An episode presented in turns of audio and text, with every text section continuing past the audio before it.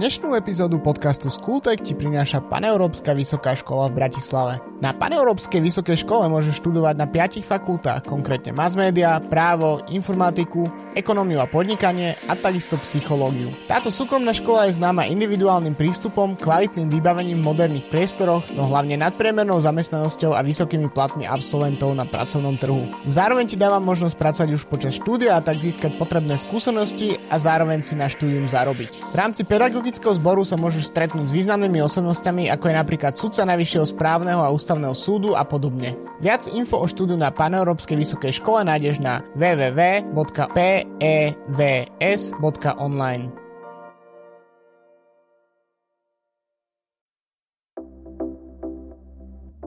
Školtech. Občianske právo. Občianske právo je základným odvetvím súkromného práva. Smeruje k naplňaniu občianskych práv a ochrane osoby a majetku. Viete však, aké sú to práva? Kedy ste spôsobili na právne úkony? Aké druhy vlastníctva existujú a ako a kedy môžete dediť? Dnes si o tom povieme. Prameňmi občianskeho práva sú Ústava Slovenskej republiky a Občiansky zákonník. Upravuje vzájomné vzťahy medzi občanmi. Účastníkom takýchto vzťahov môže byť fyzická osoba, čo je právne spôsobilý človek alebo jednotlivec, právnická osoba, teda firma alebo človek zapísaný v obchodnom registri a nakoniec štát. Občianske súdne konanie prebieha medzi navrhovateľom alebo žalobcom a odporcom alebo obžalovaným.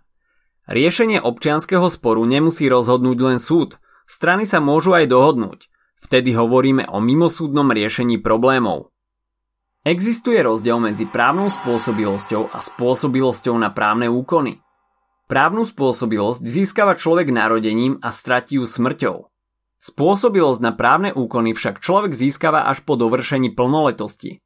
V špeciálnych prípadoch ju človek však môže získať aj skôr, ak ide o osoby staršie ako 16 rokov, ktoré uzavrú manželstvo. Maloletí majú obmedzenú spôsobilosť na právne úkony.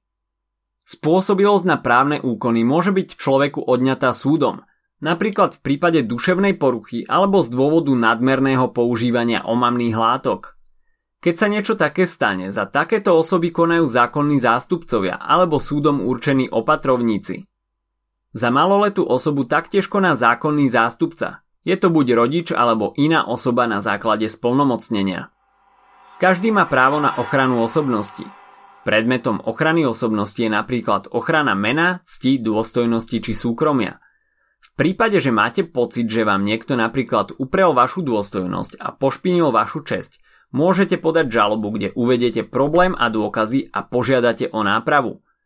Osobe, ktorá vám takýmto spôsobom uškodila, môže súd uložiť sankciu napríklad vo forme verejného ospravedlnenia, nápravy škody či zaplatenia odškodného. Dôležité je spomenúť aj ochranu autorských práv. Kým je nažive autor diela, nie je povolené rozširovať alebo akýmkoľvek iným spôsobom s týmto dielom manipulovať bez súhlasu autora. Autorské práva na dielo vypršia po 70 rokoch od autorovej smrti a vtedy je dielo voľné, ale len v prípade, že autor nemá dedičov. Medzi takéto diela patrí napríklad mnoho diel klasickej literatúry. Občianske právo okrem týchto vecí rieši aj pojmy vlastníctvo, dedenie a zmluvy. Budeme teda hovoriť o vecnom práve, dedičskom práve a záväzkovom práve. Začneme vecným právom. Vlastníctvo môže byť hnuteľné alebo nehnuteľné. Hnuteľné veci sú peniaze, diamanty, knihy. V nehnuteľnom vlastníctve máme napríklad dom alebo pozemok. Každý vlastník má právo nakladať s predmetom, ktorý vlastní podľa vlastného uváženia, pokiaľ ním samozrejme neohrozí a neobmedzí niekoho iného. Ak je to vo verejnom záujme, musí taktiež strpieť obmedzenie jeho vlastníctva. Majetok môžete nadobudnúť viacerými spôsobmi. Môžete ho kúpiť, alebo vám môže byť darovaný. Môžete ho zdediť, vyhrať, alebo vám môže byť daný do vlastníctva na základe rozhodnutia štátneho orgánu. Čo sa týka nálezov, nálezca je povinný nájdenú vec vrátiť buď priamo majiteľovi, alebo ju odovzdať na polícii či mestskom úrade. Ak sa majiteľ nenájde, nájdená vec po roku pripada štátu a nálezca má právo na 10% zo sumy nálezu. Existujú dva druhy vlastníctva.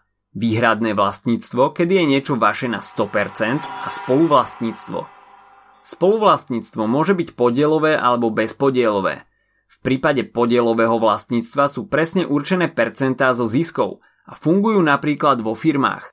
Bezpodielové vlastníctvo platí pre manželov, ktorí takto vlastnia spoločne nadobudnutý majetok.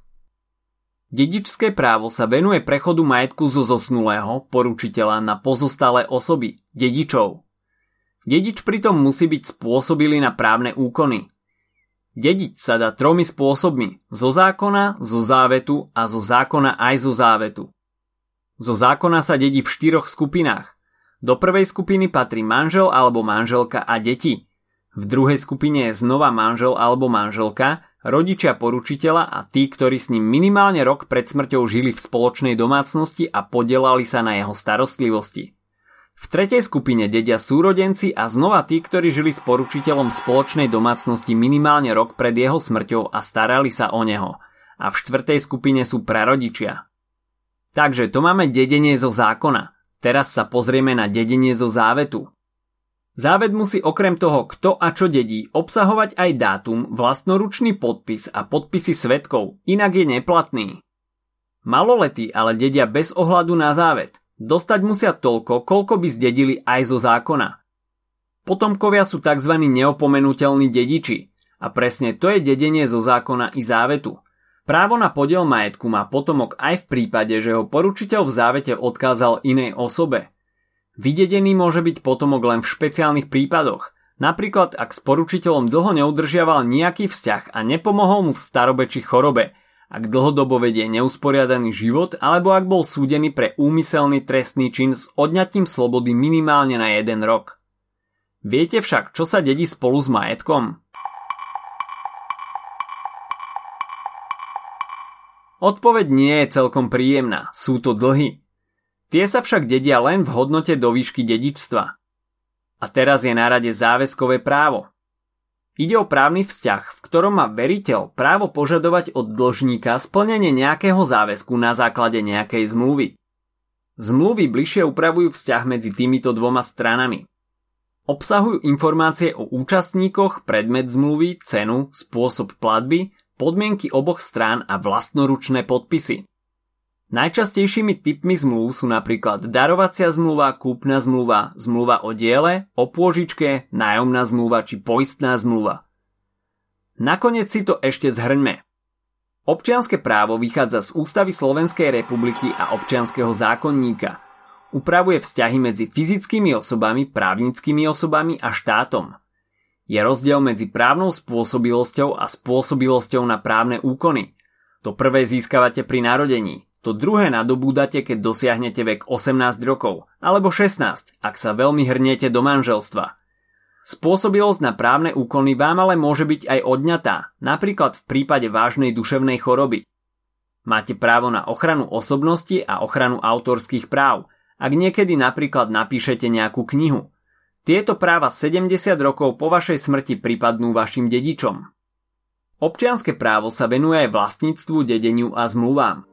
Vlastnícke právo definuje napríklad spôsoby nadobúdania majetku a práva a povinnosti vlastníka. V skratke, majiteľ si môže so svojimi vecami robiť čo len chce, pokiaľ nimi neohrozuje alebo neobmedzuje niekoho iného.